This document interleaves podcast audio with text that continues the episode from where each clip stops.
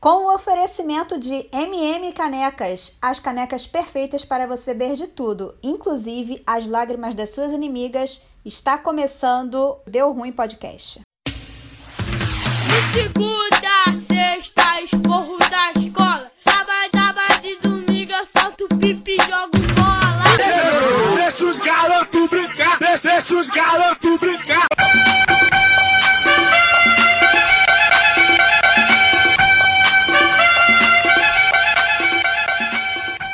Galera, é, a gente está contando com o patrocínio aí da MM Canecas. Eles fornecem canecas aqui para o Rio de Janeiro, é só você encomendar. Eles já estão encomendando para o Dia das Mães. O telefone de contato é DDD 21 98885 4929.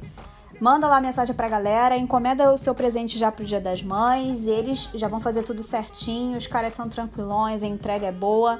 Eu já usei, posso confirmar que é boa também.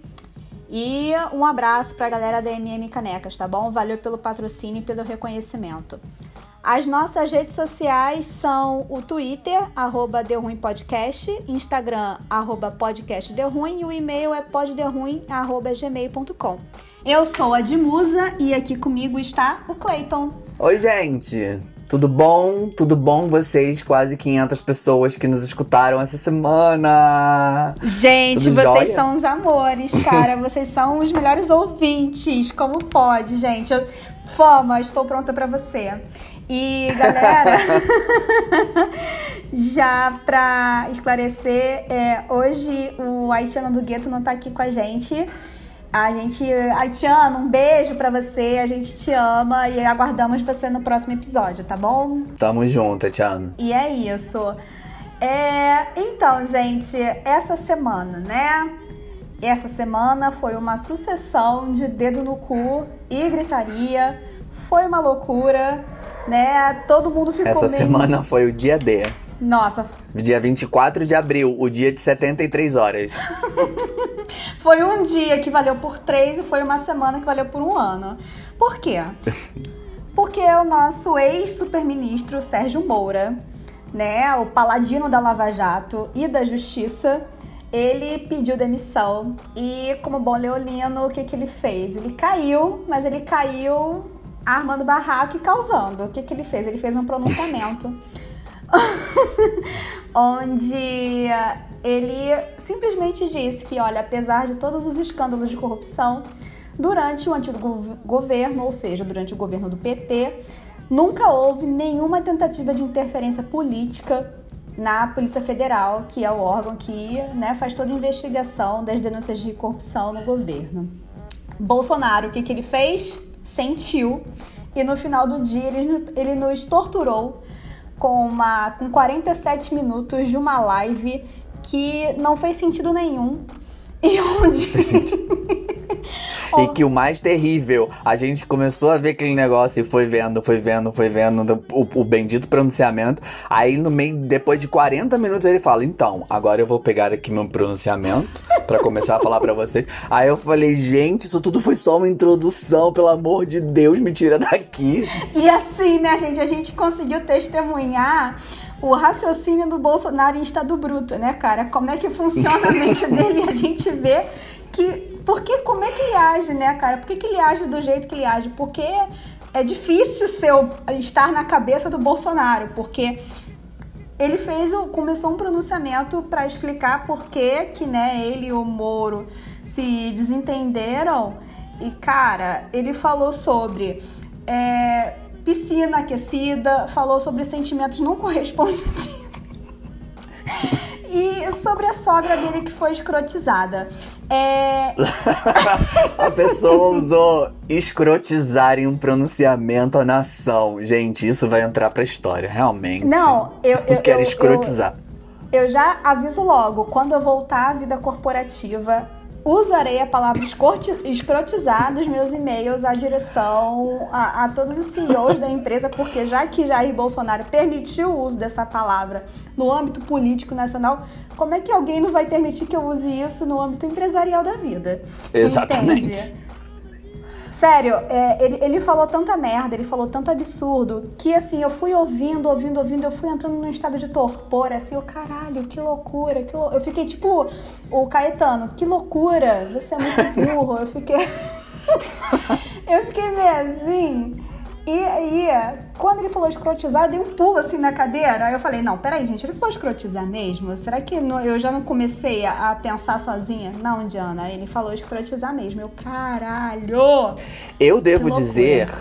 Eu devo confessar que nesse momento do escrotizar, eu fui pro Twitter. Porque eu fiquei assim, gente, tudo bem que eu já vivo quase seis anos fora do país. Mas eu acho que escrotizar não é linguagem culta. E aí fiquei bem confuso, realmente, porque eu tenho essas coisas, né? Imigrante tem essas coisas. Aí eu fui pro Twitter pra ver se todas as pessoas estavam chocadas como eu tava. Mas, mas parece que foi um choque nacional mesmo. Porque Tava todo mundo assim meio embasbacado. E assim, é- é, querendo ou não, é uma coisa que a gente, a gente tem que confessar, assim, né? A, a vida decepciona, o, a- tudo, né? As influencers de- decepcionam, tudo no mundo decepciona. O Bolsonaro não decepciona. Você tem certeza que ele vai conseguir cavar um buraco mais fundo de onde a gente, de onde a gente tá? Ele cava. É impressionante. En- Entendeu? O, o, o, Bolsonaro, ele é a promessa que a Dilma deixou pra gente, né? A gente tem um limite, aí quando a gente chega nesse limite, a gente dobra o limite. O Bolsonaro é um eterno do, dobrar limites, entendeu? Mas É um assim, interno dobrar meta, né? é uma, um eterno dobrar meta, exatamente. Mas assim, é. O que aconteceu nesse dia, né? O que eu vi ali. É, o Moro tentando se safar. eu acho que é um. Ou seja, qu- quando ele demitiu o, o ministro da Saúde, eu já tinha comentado isso com, aqui mesmo. Que eu falei, gente, agora ele deixou a porteira aberta pra saber que não tem o mínimo, o mínimo apreço pela, pela, pela, care- pela cadeira da presidência, não tem o mínimo apreço pela, pela estabilidade e vai começar todo mundo a pular fora, entendeu? A gente tá esperando aí Get também, porque a pessoa que se apresenta no comunicado da nação com algo que parece uma meia já tava dando, está dando claros sinais que até junho não chega. E E, e usando, e o E único o tema- usando máscara, queira ressaltar. É o único usando máscara. E. Mas então, mas o que aconteceu foi Moro, Moro tentando, né, se descol- descolar do governo com um, um discurso muito das instituições e da lei. Tanto que a única coisa pessoal que ele levantou foi o tema realmente da, da família, que também não tinha. tem muito menos a ver com a família dele, muito mais em acusar a família Bolsonaro de, de miliciana, porque ele fala que queria que né, a esposa não ficasse aí ao Léo se ele fosse morto por alguma coisa, alguma coisa, no caso, a família Bolsonaro. Eu entendi dessa forma, eu posso estar bastante enganado, mas enfim. Ah, e se tratando do, do discurso do Bolsonaro, todos podemos estar enganados. É, não, é e aí depois.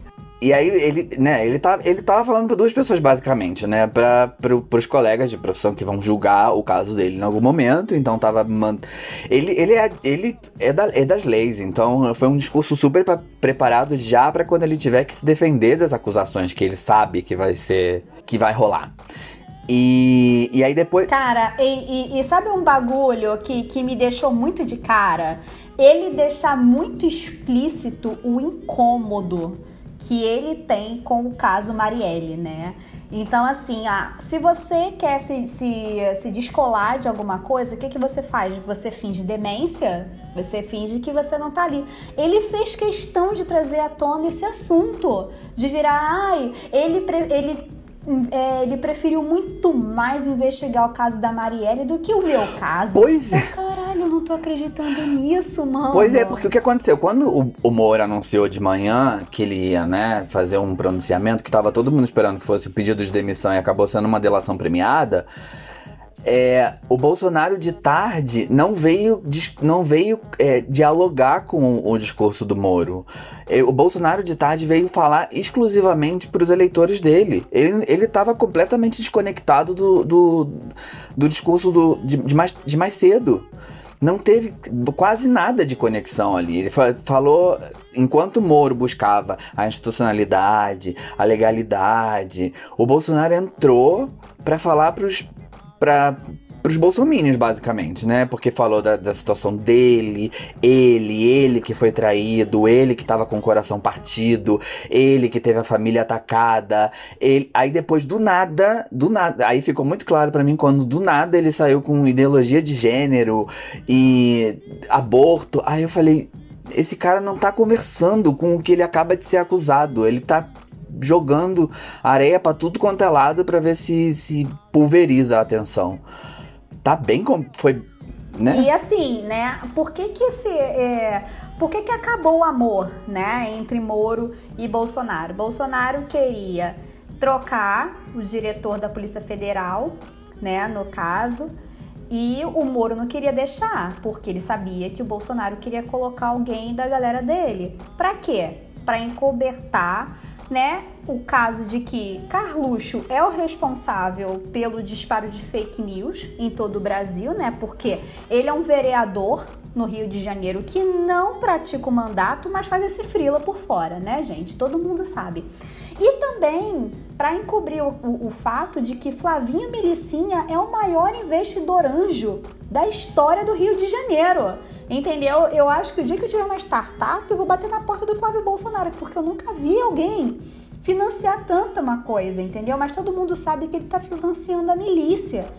E cara, todos esses processos estão na mesa do STF, esperando serem julgados, só estão esperando alguém pegar e partir para ação, no caso, o diretor da Polícia Federal. E o Bolsonaro não quer se deixar, não quer deixar, né? Não quer deixar atingir os pimpolhos dele. E aí ele pegou e esmerdeu. Assim, o, o Moro fez uma delação premiada, o Bolsonaro foi lá e confirmou. Aí eu, eu, eu, fiquei assim, cara, eu fiquei olhando, gente, eu, eu não sei se eu sou burra isso, demais. Isso me chamou muito a atenção também, porque na, na no meio da, da, da, do discurso do Bolsonaro de tarde, né, que todo mundo esperava que ele fosse dialogar com, com o que tinha sido é, dito pelo Moro de manhã, e que ia, né, tentar reverter a coisa pro seu lado de algum momento. Não, ele simplesmente assu quase assumindo, né? Não, porque eu pedi a, Polícia Federal, mas eu não intervi. Senhor, quando o senhor pede algo, o senhor está intervindo, né? Aí, aí a gente volta naquela história de Bolsonaro freestyle, né, cara? O cara não tem a menor noção que ele, ele se entregou ali de, de qualquer coisa. E Flá. Porque eu não. Assim, tinha tava uma, uma galera, os ministros, né, o presidente, e tava o filho do presidente lá em cima no púlpito. E eu assim, tipo, o que ele tá fazendo aí? Alguém me explica. Né? E, e aí ficou e tudo... é o filho do presidente, né, no caso, se eu não me engano, é o 03, que porque todo mundo tem uma, tem uma ocupação ali, né, cara? O 01 é o investidor anjo da milícia, o 02 é o social media, né, cara? É o cara que lida com as fake news e toda essa campanha de desinformação do governo. O 03 parece que ele é o elo político com o, a alt-right do mundo, né? Parece que é ele que faz contato com essa galera, a galera olavista, a galera que do alt-right dos Estados Unidos. Parece que é ele que faz essa aproximação. E o 04, a função dele é ser prostituto, né? No Vivendas da Barra, porque ele é o moleque piranha que come moleque piranha que pegou geral. Ai, gente, quando cara, me mandaram a foto desse cara menino. Mal diagramada, mano. mal diagramada, realmente. Melhor descrição. Entendeu? E o cara. Assim, gente, é, eu fiz, eu, eu me dei o trabalho de novamente passar por essa sessão de tortura e ouvir os 47 minutos de discurso. E eu fiz um compilado dessas melhores partes que o Bolsonaro falou que não fazem sentido nenhum, não vão esclarecer nada, mas pelo menos trazem um pouco de divertimento nesse momento que a gente está vivendo, né? Onde ele estava parado numa lanchonete e eu fui cumprimentar. Ele praticamente me ignorou. A imprensa toda noticiou isso, dando descrédito a minha pessoa. A PF de Sérgio Moro mais se preocupou com Marielle do que com seu chefe supremo. Cobrei muito deles aí. Não interferi. Despesas de casa normal. E um terceiro cartão, que eu posso sacar 24 mil por mês, sem prestar conta. Eu posso sacar 24 mil reais e gastar onde bem entender, sem prestação de contas. Quanto eu usei dessa verba desde janeiro do ano passado? Zero. Isso é obrigação. Desliguei o aquecedor da piscina olímpica do Alvorada. Modificamos o cardápio. Eu sempre abri o coração para ele. Eu já duvido se ele sempre abriu o coração para mim. Eu comecei a correr atrás. Primeiro eu chamei meu filho. Abre o jogo. Pai, eu saí com metade do condomínio. Nem lembro quem é essa menina. A mídia, outras instituições já me botaram com a cabeça, de cabeça para baixo, chacoalharam tudo. Levantaram até que com 5 anos de idade, revista Época, eu chamava uma mulher de gorda em Eldorado Paulista, na sua inocência, em vez de fazer uma cirurgia plástica para ficar mais jovem, né, mais bonita, ela resolveu fazer uma cirurgia na certidão de nascimento, diminuindo 10 anos a sua idade. Esse foi o crime dela. Se coloca em público isso daí para escrotizar para dizer que ela não tem caráter? Mas o meu momento favorito do discurso dele foi quando ele disse que eh, ele abriu o coração. Já o Moro, ele duvida que tenha aberto o coração para ele. Esse momento, assim, bateu em mim, eu, caralho, ele tá muito magoado. Eu gostei. Uma, o meu melhor momento do, do discurso para mim, eu acho que foi, foi a escrotização da, da família inteira. Que escrotizou a Michelle, escrotizou a mãe da Michelle, saiu escrotizando todo mundo. Aí falou assim: vai me atacar, vou atacar todo mundo. Minha sogra, minha mãe mulher, meu filho. Casos de família, eu falei, já adoro casos de família. Né? Amo. Amo casos de família, assim. Mano, e aí você. E, e sabe o que, que é engraçado? Ele passou a ficha corrida criminosa da família inteira. Tipo assim, a, a avó da, da esposa dele é a vovó do pó, né? Traficante. A mãe da esposa dele é estelionatária. Você ficou a data de nascer, de nascimento, viado. Ai, meu Deus, né? Michelle. Eu não sei, eu só sei que depois de tudo isso, depois de, de, de, de Moro, depois de Bolsonaro, e agora já todos os, os reverbérios que tiveram, e hoje já que ele não conseguiu colocar a pessoa que ele queria. E. Porque o que acontece também, né?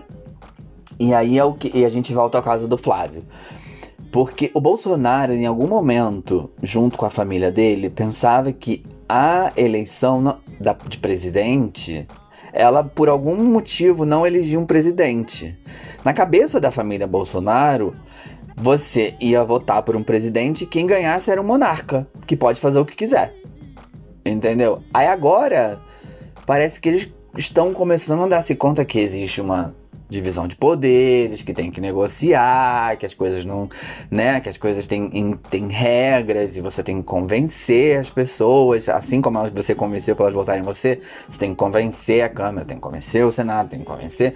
Então, tá meio, tá, tá todo mundo desesperado aí. Então, deve, Bolsonaro deve estar tá escutando Flavinho gritar desesperadamente, porque necessita proteção. Tá preso.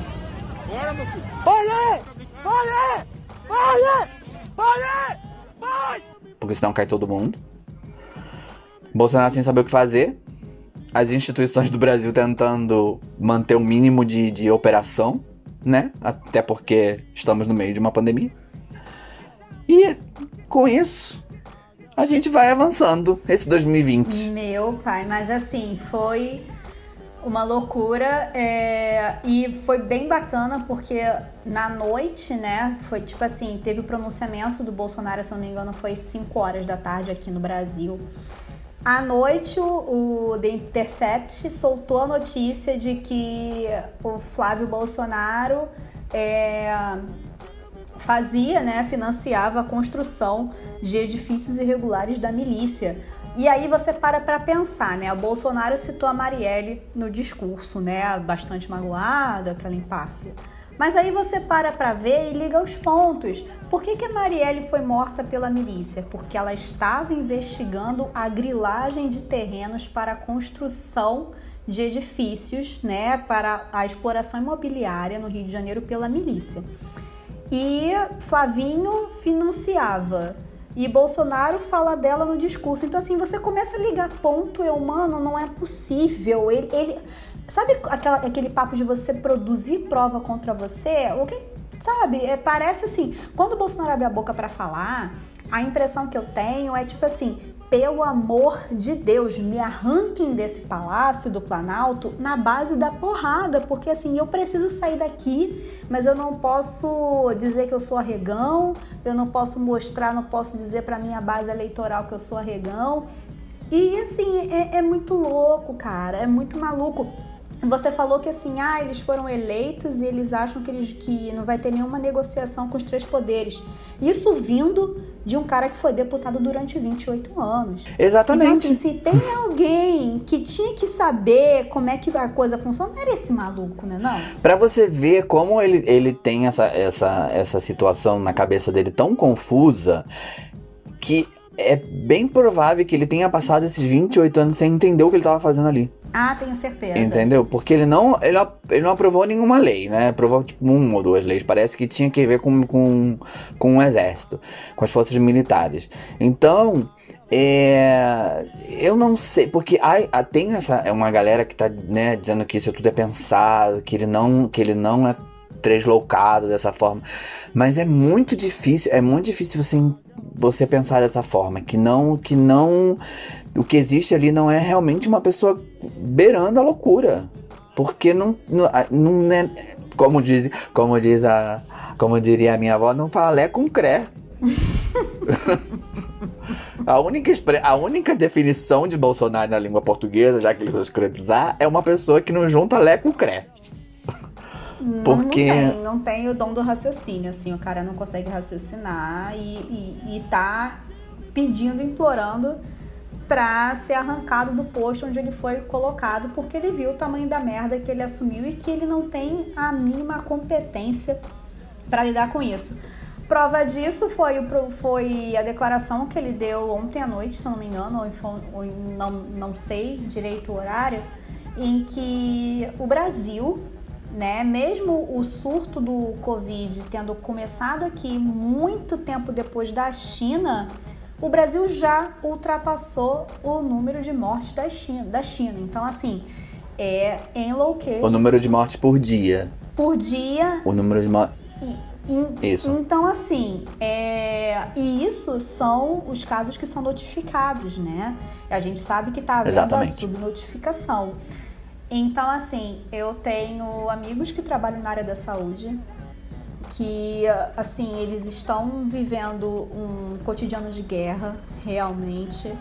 É, pessoas conhecidas já morreram pelo menos do meu lado assim pessoas que eu conheci ao longo da vida já morreram. Então assim os números começaram a ter nomes. E o que que o Bolsonaro fala? E daí o meu nome é Messias mas eu não posso fazer milagre ah, porra.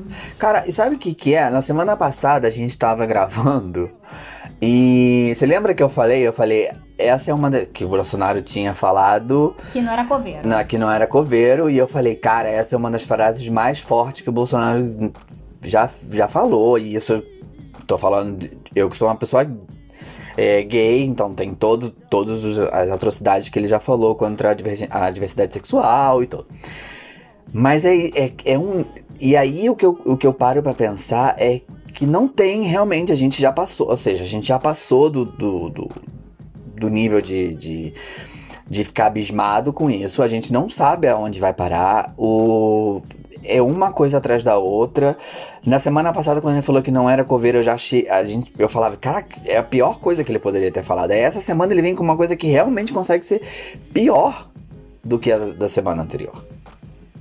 Entendeu? Então a gente fica pensando o que, que, que, ele vai sair essa semana. Entendeu? Não, e, e, e, assim, a escalada de absurdo chegou num ponto que é tipo assim, tá, a pessoa falar que não é coveiro para comentar as mortes é muito absurdo, é muito errado e não tem nada pior que ele possa falar. Aí ele dobra a meta, né? Que foi o que você falou, ele a promessa que a Dilma fez pra gente. Ele vem e dobra a meta. E mano, aí tu fica olhando assim e tipo assim, pelo menos para mim, os números viraram nomes, eu fico olhando assim, mano, a vontade que eu tenho é de voltar no tempo e passar merda de cavalo na faca do Adélio, sabe? Porque é, tem um ponto ainda que, que eu tava vendo essa semana que saiu no G1. Que a gente, que né, o Brasil já tá numa situação caótica, que a gente tá, tá vendo. Tem toda a parte que a gente não tá vendo, né? Da, da galera que, não, que, que tá morrendo e tá sendo, sendo enterrada como insuficiência é, respiratória, como problema cardíaco, que são derivados do, do Covid, mas você não vai ter contagem porque essas pessoas não vão receber o teste. Então, é, e isso tudo está acontecendo ainda quando a população de, de brancos com Covid notifica, notificados ainda maior do que a de negros. Ou seja, o Covid no Brasil ainda está numa esfera da população que ainda tem mais recursos. A gente ainda não chegou no ponto de que o Covid chegou com força na, na, na periferia, nas favelas, nos lugares mais pobres. Que isso ainda está por vir. É, depende, porque assim, se você for olhar, um dos, o, no Rio de Janeiro, os bairros mais afetados são Copacabana e Barra, né? É, hoje, eu recebi, hoje eu vi uma foto da situação do Lourenço Jorge, que é um hospital municipal que fica na Barra, e, bem, muito, muito complicado. Mas é isso que eu tô falando. Assim, sacos nos corredores, mas assim, é, no domingo, os, o, os corredores dos hospitais de Duque de Caxias já estavam em, em estado lotado, lotado, lotado, lotado. É, não tem onde enterrar. É, eu vim de uma área, eu já trabalhei numa empresa que administrava cemitérios e assim, o pessoal já tá falando que não tem lugar. Que, que, o, e assim, era na Baixada Fluminense. Não, mas, mas e, o que eu falo, mano, mas o que eu falo no sentido de que é igual aconteceu, é o que aconteceu aqui no, no, em Santiago e que tá acontecendo aqui no Chile. O Covid chegou pela, pela classe mais alta, né? Então teve casamento da irmã da Pugliese, teve morador do, do Leblon. Então, você tem a concentração do vírus aí, aí depois você ele começa a se expandir para as áreas mais pobres pelas pessoas que transitam, né, entre essas duas áreas, que é quem tem que trabalhar na Zona Sul e, e, e, e vive na, em Caxias, ou então vive em Bafo Roxo, enfim é, que era o meu caso, por exemplo. Eu ia para a Zona Sul todos os dias e voltava. Então, esse, então o vírus ainda está ne, nessa, nessa galera. Nessa galera que ainda tem que ir e voltar. Entendeu? A gente ainda não chegou nesse ponto onde o vírus vai atacar de verdade, de fato, a população final, entendeu? A população da. Olha, Isso ainda tá por vir. É, é, eu acho que já veio, tá, Cleiton? Eu acho que já veio porque o pai de uma grande amiga minha, ele tá internado, né? Por conta do Covid mesmo. É, ele mora ali perto da favela do Amarelinho, sabe? É, como eu te falei, Caxias, São João de Meritia. Então, assim, é porque isso não tá tendo tanta notícia, isso não tá sendo tão falado, mas é, um dos bairros onde mais tem crescido é Campo Grande, que é uma puta base eleitoral do, do Bolsonaro e uma galera que se, que se recusou a fazer o isolamento. Então, assim, eu acho que a gente já pulou essa etapa, Cleiton. Já chegou. Só que não tá assim. O pessoal, eu acho que vai, sabe, vai começar a bombar mesmo essa semana e na próxima a respeito dos riscos e pessoas contaminadas, entende? Então, assim, a gente já passou dessa fase, já chegou nessa galera. O caos já chegou, os, os corpos já estão empilhando, sabe? Aqui no Rio de Janeiro. É, não, mas o que eu, o que eu digo é que, é que está. Pra você ver, a gente já tem essa percepção muito forte. A minha irmã também na área de saúde, daí. Mas ainda numericamente não chegou. Significa que existe um universo muito maior que ainda vai chegar, que esses números vão ser ainda piores e a gente tem um presidente que, não, que a gente não tem ideia do que vai dizer, porque nesse momento ele já tá dizendo e daí. Entendeu? Essa é a minha grande e daí, preocupação. E colocando a culpa nos governadores, que foi uma estratégia que a gente sabia que ele, que ele ia usar. É, e daí é, não sou, sou Messias, mas não, não faço milagre. E quem tem que explicar essas mortes aí são os governadores que bateram tanto o pé para fazer isolamento, mas que ainda assim tá tendo muito morto. Pede para eles explicarem: essa morte você não vai colocar no meu colo. Eu, caralho, viado, não faz Pois isso. é, mas essa história, essa história dos governadores foi o que levantou é, a, a hipótese que ele não é tão maluco assim. Porque quando começou essa história dos governadores, uma das discussões era essa. Por quê?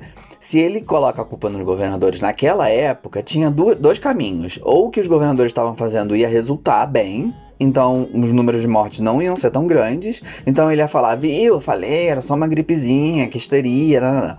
Ou ia acontecer o que está acontecendo, que nenhuma ação que não fosse orquestrada com o governo federal não ia resultar. E aí ele ia poder falar, ué, mas vocês também não, não quiseram falar comigo? Então, naquele momento já era uma estratégia de mestre. Não, mas assim, é, eu já parto do princípio de que, assim, Bolsonaro não é maluco, Bolsonaro é psicopata. Eu, eu, eu já tenho isso, entendeu? Eu não acho que ele seja burro, que ele seja maluco. Não, eu acho que ele é psicopata e ele está pondo é, em prática um plano que ele sempre quis ter, entendeu? De uma maneira megalomaníaca. Ele tá tendo chance de, sei lá, dar menos trabalho para a reforma da Previdência, sabe-se lá o que se passa na cabeça desse homem. Mas assim, pra mim, ele não é maluco.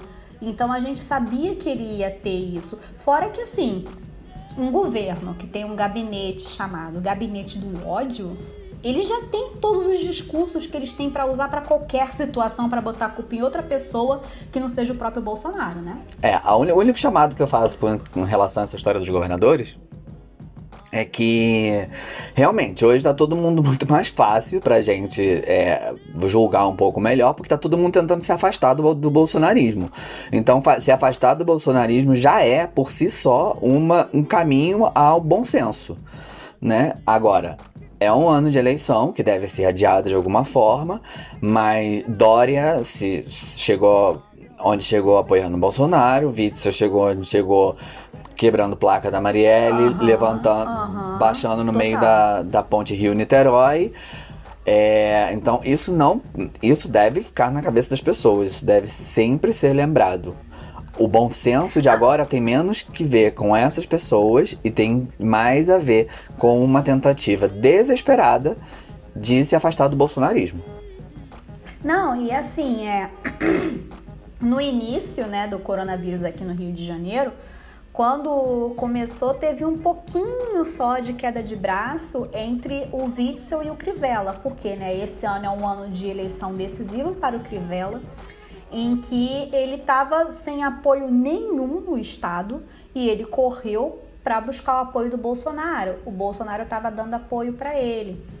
É, e aí ele meio que começou a ficar numa queda de braço com o Witzel, né? O Witzel querendo colocar a estratégia de guerra dele na rua e fechar tudo. E o Crivella querendo seguir as recomendações do Bolsonaro. Só que aí, quando ele viu o, a, sabe, a bostejação que tá em volta do Bolsonaro, ele também já começou a correr para se descolar.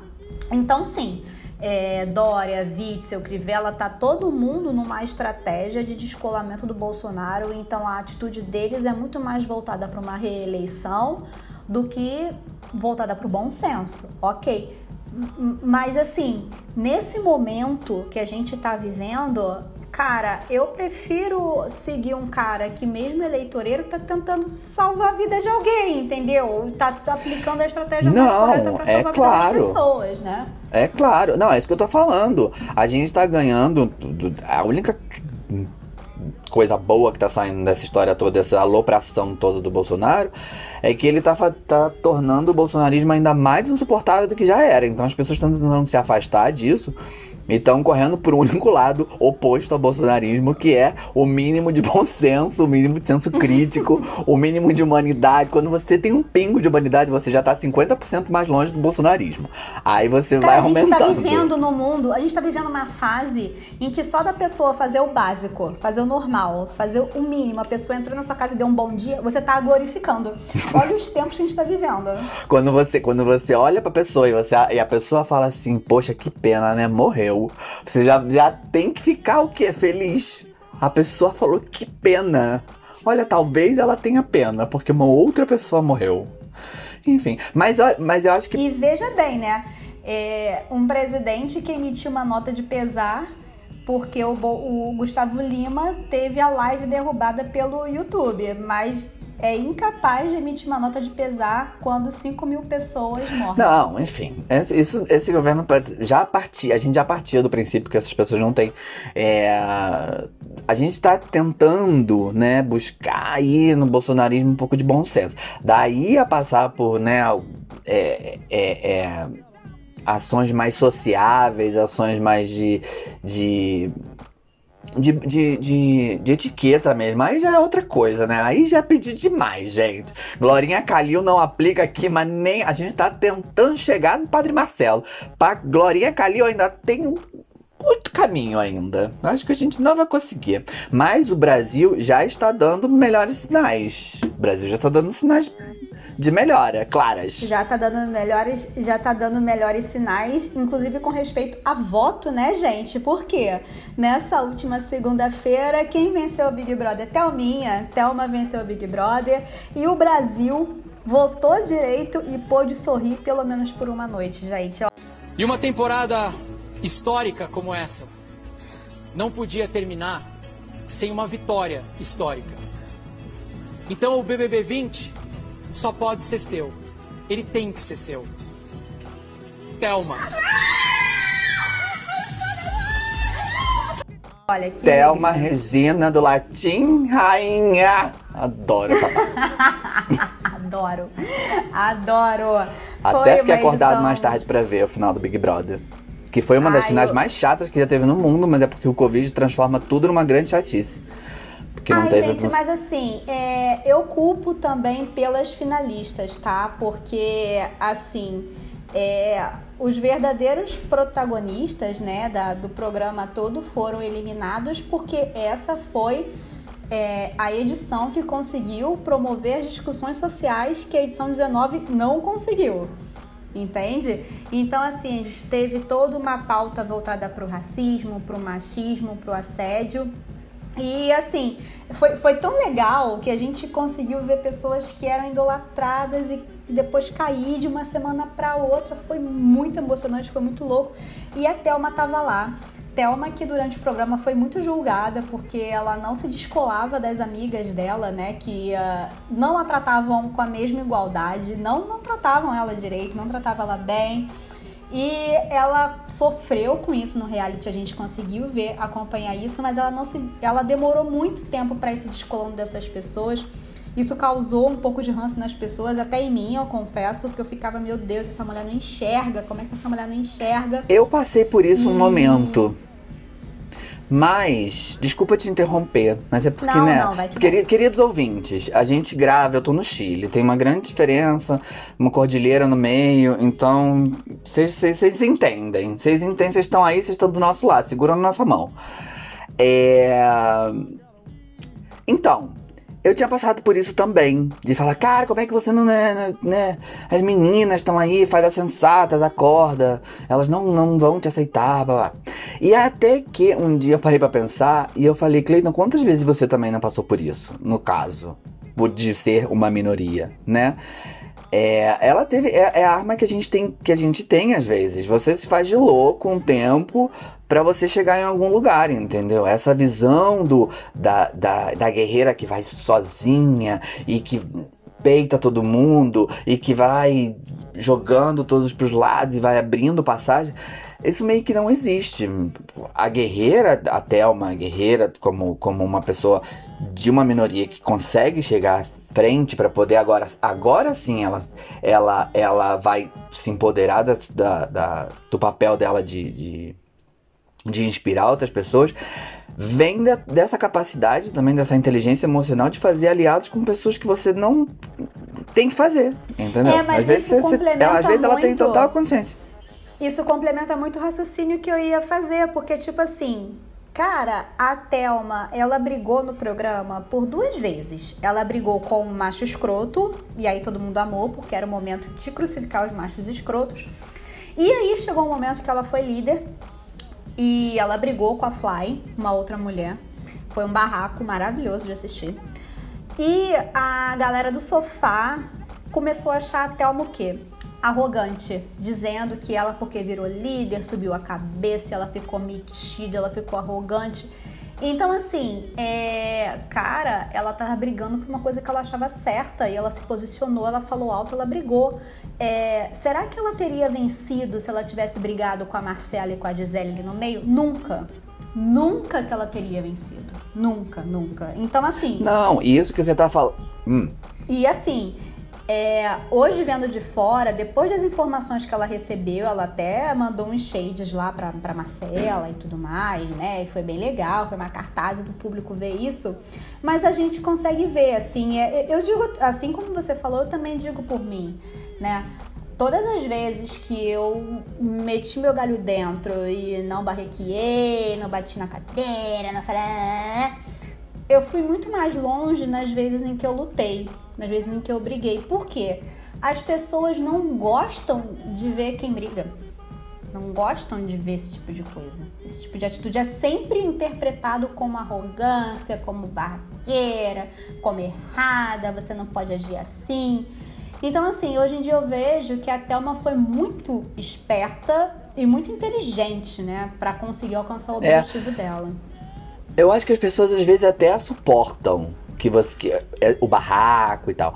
Os- mas não da minoria.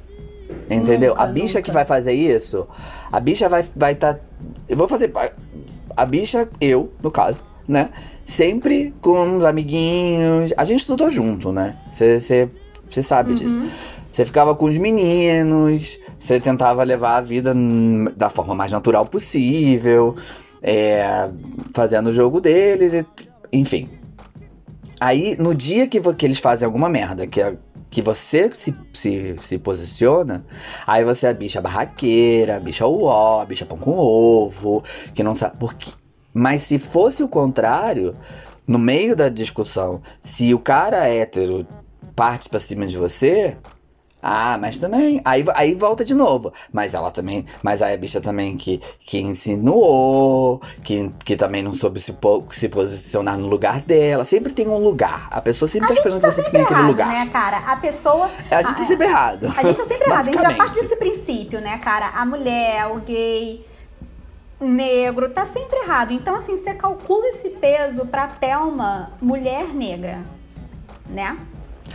Eu sei que foi muito lindo a vitória dela e foi muito lindo todas as repercussões que tiveram. Por quê? Quando veio, quando o Twitter veio abaixo com, com Viola Davis retweetando sobre o, o, O a vitória da Thelma. Se alguém não viu, corre no, no Instagram da Isa, que ela publicou fotos dela quando ela se formou na escola e quando ela se formou na faculdade. E Eu é uma vi, porrada. é lindo, é lindo e é uma porrada na cara, porque assim é só a Isa de negra, só, só. Sim. só. Sim. Então, é isso que é muito legal, porque você vê que, a- que não é uma força de expressão, não é uma força de expressão quando a Isa publica, quando, ganho, quando você ganhou, ganhamos todas nós, não é uma força de expressão, entendeu? Quando essa visibilidade que deve ter uma foi, foi uma enxurrada ontem na internet.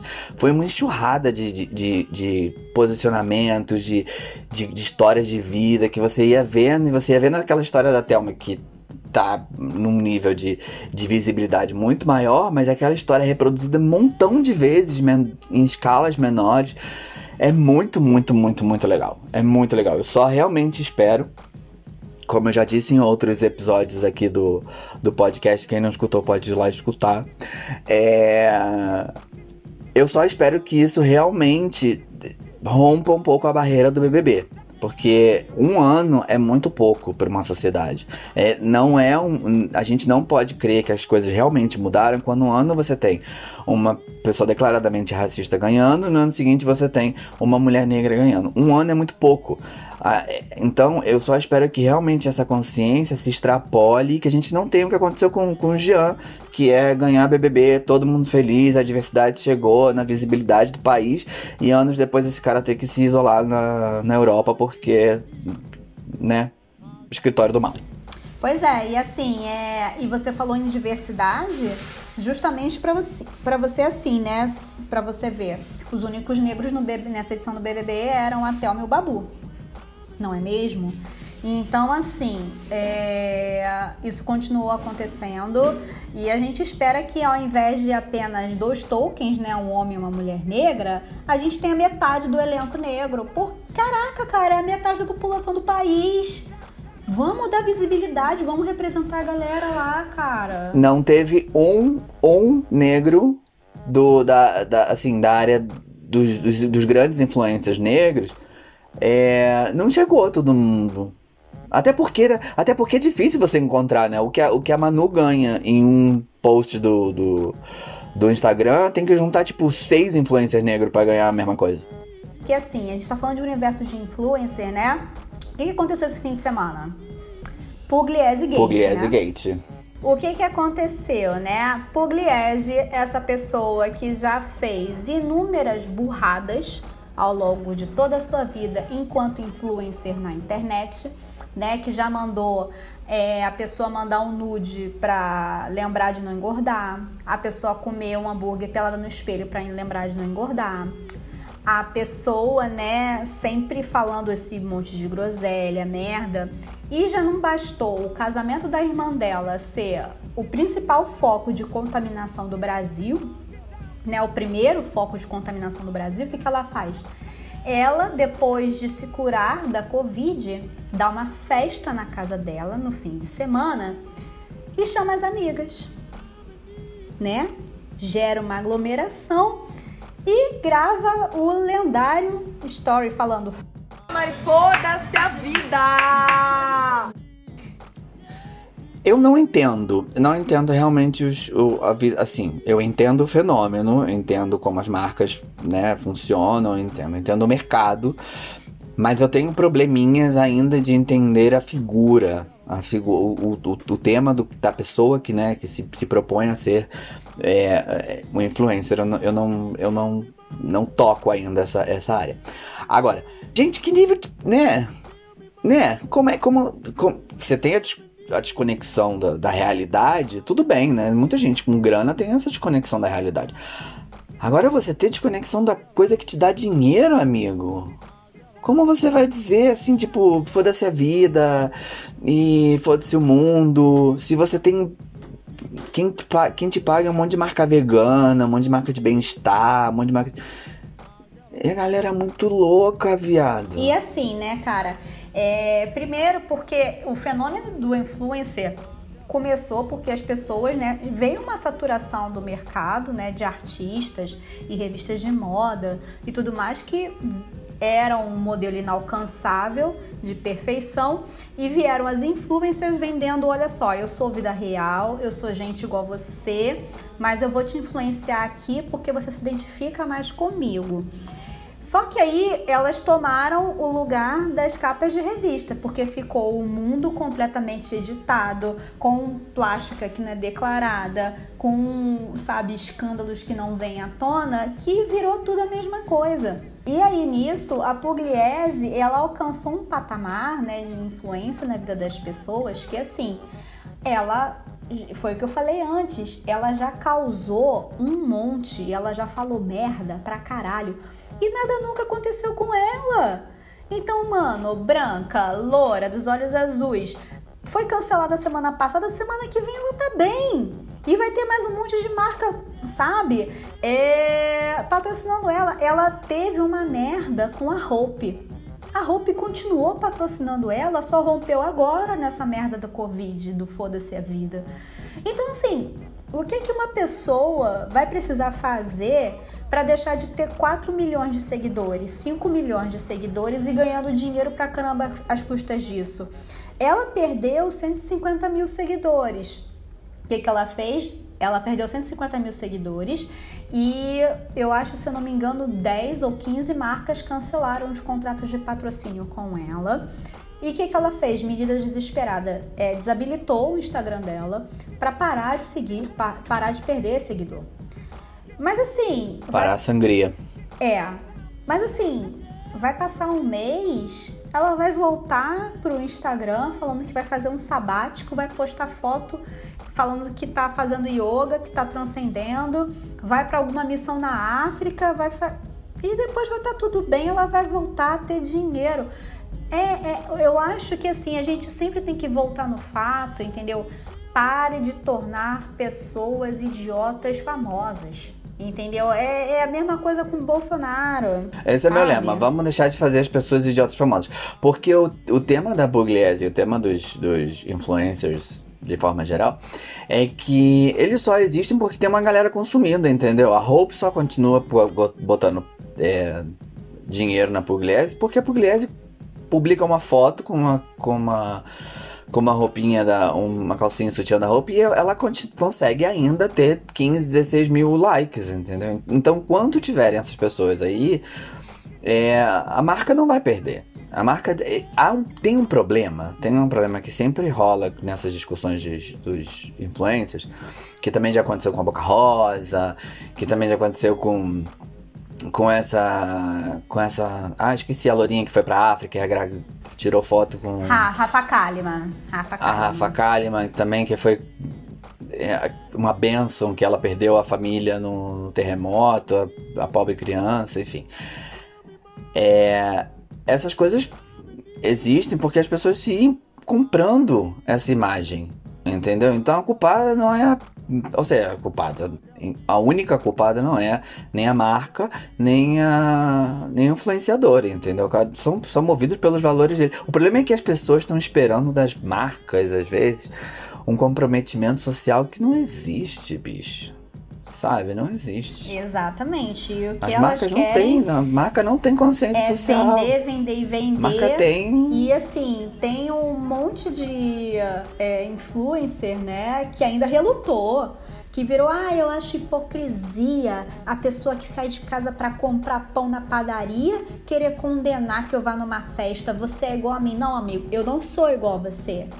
Porque eu tô comprando, tô saindo de casa. Eu, eu saía duas vezes por semana. Eu tô saindo agora só uma, agora eu, eu devo sair só daqui a 15 dias.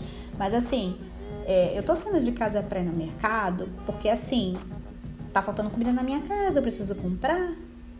Eu não, tenho, eu não posso viver de delivery da Rap igual você. Eu não tenho como viver de delivery da Rap igual você. Hum, de mimos. De mimos. Não, aqui em casa não chegam mimos. não chegaram os mimos, né? E, e aí eu não vivo disso, sabe? E aí nessa questão o pessoal se perde e aí começa a vi- viver uma vida, um descolamento da realidade, que foi o que você falou, e a pessoa não tem noção. E aí junta com a sensação de impunidade que, bicho, você acaba. Porque, não- assim. Os, os influencers, a sensação que eu tenho é que eles viveram. Eles são um montão de Peter Pan. Todos seguem na idade que eles se acostumaram. na- eles vivem na idade que a gente conheceu eles. Entendeu? Manu Gavassi, ela não tem os 27 de hoje. Ela tem os mesmos 21 que ela tinha quando ela chegou no, no, no olhar do público.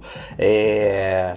Rafa Kalimann mesmo. Pugliese vai continuar. Então, eu acho que essas pessoas não se dão a- ao trabalho realmente de, de envelhecer e de. E de e ma- é claro que, que ma- madura de algum sentido, mas tem que vender uma juventude e aí fica preso nisso, aí fica todo mundo em cima, porque todo mundo também quer ser jovem, todo mundo quer ser legal, e aí fica essa coisa meio histérica que fica todo mundo querendo ser Peter Pan e eu não quero, não quero envelhecer porque eu quero ganhar mimos.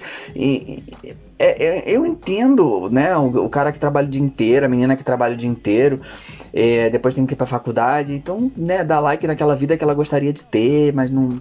É muito inalcançável. É mesmo sistema. A, a, a, dinâmica não muda, né? Da, da, revista de, de moda pro, pro Instagram do, do influencer não muda muito. A, mas, mas aí que eu fico pensando, eu falei, como, quando é que esse povo vai querer realmente madurar e ver que né, a vida tem custo se você tiver que fazer isso? Porque é, é um produto também, né?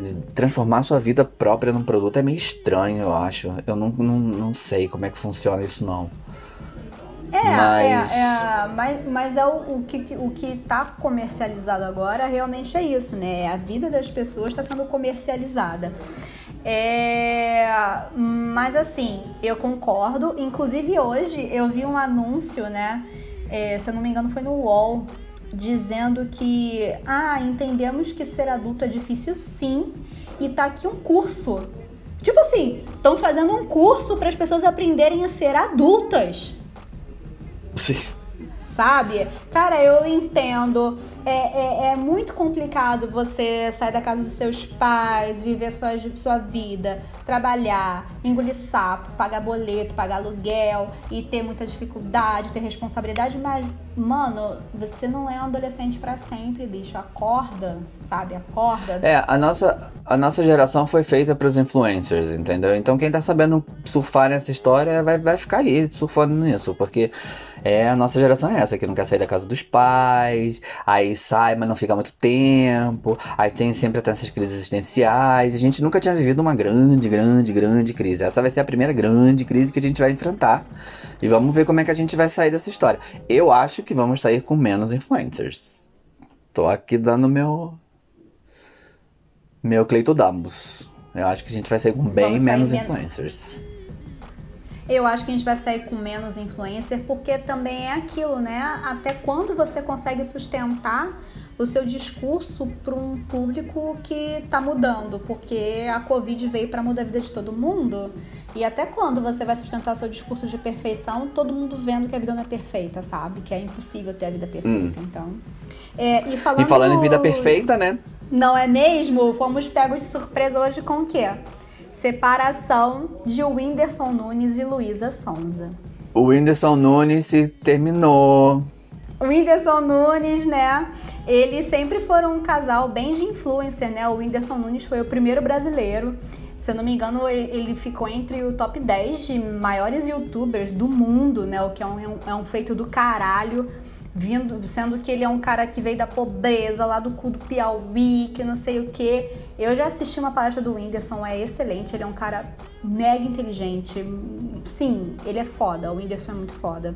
E a Luísa Sonza, que é uma menina do Rio, se eu não me engano, ela é do Rio Grande do Sul, ela é do sul do país, que começou no YouTube cantando e tudo mais, eles começaram a namorar, era um casalzinho sensação. Casaram em fevereiro de 2018 né? Ela foi emplacar, foi, foi conseguindo emplacar a carreira dela de cantora pop, não é mesmo? E boa, né? Virou essa eu gosto, eu gosto que a Luísa, a Luísa ela saiu, ela, ela fez esse caminho de, de namorada do Windsor para a Luísa Sonza de uma forma muito, muito bacana, eu acho. Tem umas que não conseguem, ou algumas que realmente não, não se importam, mas ela não, ela meio que, ela realmente ela buscava do que ela tinha que falar. E eu que sou mais ligado nessa história de música pop, eu conheci ela tarde, mas tarde. Conheci ela depois que ela saiu com Pablo Vittar, mais ou menos, numa música. E é boa, adoro ela. Agora, enfim, agora se separou, né? Vamos ver como é que vai ficar essa história. Mas acho que nessa, nesse caso, vai todo mundo sair ganhando. Não, nesse, eu não sei, cara. Eu, eu já sou do tipo que assim, né? Eu acho que ela pode sair ganhando, porque ela vai se descolar e se desvincular completamente da imagem da menina que começou a namorar o Whindersson Nunes para se promover, porque essa era, era, essa era a carga que o, que o casamento e o relacionamento dela trazia para ela, né, cara? Essa era a carga. Sempre, né? Sempre. Sempre. Mulher sempre vai ser a mulher de alguém nesse mundo idiota. Exatamente. Então, assim, essa é a carga que ela vai trazer. Mas e o Whindersson Nunes vai seguir com o sucesso dele. Ela, eu acredito que ela vai se projetar infinita mais, infinitamente mais enquanto artista pop que ela é. Eu também eu, eu gosto dela, eu acho ela muito boa. Não gosto de todas as músicas dela, mas eu acho ela muito boa. Ela é uma mulher linda. Então assim, eu fico triste porque ambos formavam um casal muito bacana, né? E todo mundo, ai, para o mundo, o meu coração partiu, que não sei o que. Gente, preste atenção numa coisa, cara. Depois que, que rolou o, o, a separação de Angelina Jolie, Brad Pitt, Fátima e William Bonner, o único casal que vai realmente partir o meu coração se se separar vai ser Xande e Carla Pérez. Xande e Carla Pérez. Se esses se separarem, eu, eu não acredito mais no amor. Não, Realmente. amor, pode sair por essa porta, porque assim, se Xande e Carla Pérez se separarem, acabaram todos os meus sonhos. Porque são o quê? São, são mais de 20 anos juntos, gente, esses dois, entendeu? Hum. Agora, dois, duas coisas que eu queria comentar sobre o Windsor e, o, Windsor, o Whindersson e a, e a Luísa ainda. Primeiro que eu achei uma afronta o Whindersson publicar uma foto numa praia belíssima quando tá todo mundo em quarentena. Afrontosíssimo.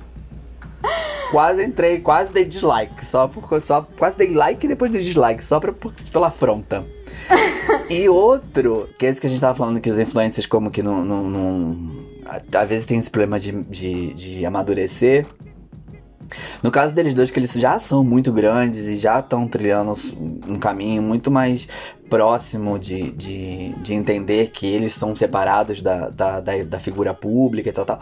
Eu achei o texto super bonito o, te o mesmo texto publicado nas duas redes sociais de uma forma muito carinhosa, dizendo que relacionamentos começam, relacionamentos terminam, casamento, que, o, que ter, o que terminou aí foi o casamento, mas a relação continua. Achei muito maduro, achei muito, muito, muito bom. Ou seja, começando numa, numa semana que a gente teve um rompimento drástico entre Bolsonaro um e Moro, terminando a semana, né? Então eu acho que a gente deu uma avançada também nessa história de fim, né, fins de relação. Não, e assim, né? Eles terminaram de uma maneira tão madura e bonita que não teve o lance do entreguei meu coração para ele, já ele eu duvido que entregou o coração para mim, entendeu? Então assim, é, eu imagino que tenha, esteja sendo, tenha sido é, um momento muito difícil para eles dois né? Independente de qualquer pessoa, gente, uma separação nunca é fácil. Uma separação é sempre muito difícil, é sempre um momento muito triste da pessoa, em que ela tem que resgatar muita força de dentro dela para seguir, para ter.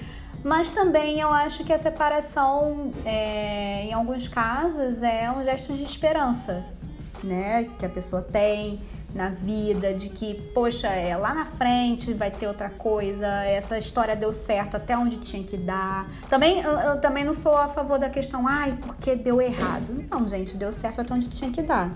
Não é Deu mesmo? certo até tinha que dar. é. Então, assim. Mas isso é que a gente aprende depois, né? Quando a gente vai amadurecendo, a gente aprende isso. A gente aprende. Essa coisa de que não deu certo é coisa de adolescente. É, é isso, né, gente? Então, assim, mas assim, quem falou que não deu certo foi o Bolsonaro pro Moro, por quê? Mente de adolescente. Então, assim, é.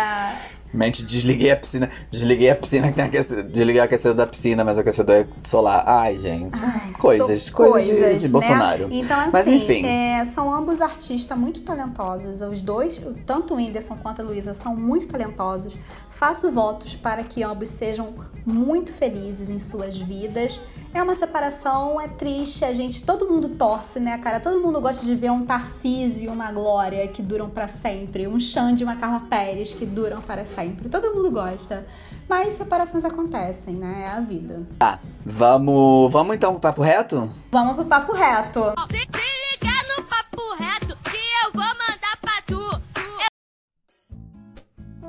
É, o meu papo reto da semana foi algo que eu vi bastante, é o canal Nerdologia, que é do pessoal do Jovem Nerd, em parceria com o pessoal do Xadrez Verbal, que eles têm episódios sobre história e tem episódios sobre biologia e genética, que tem a participação do Átila.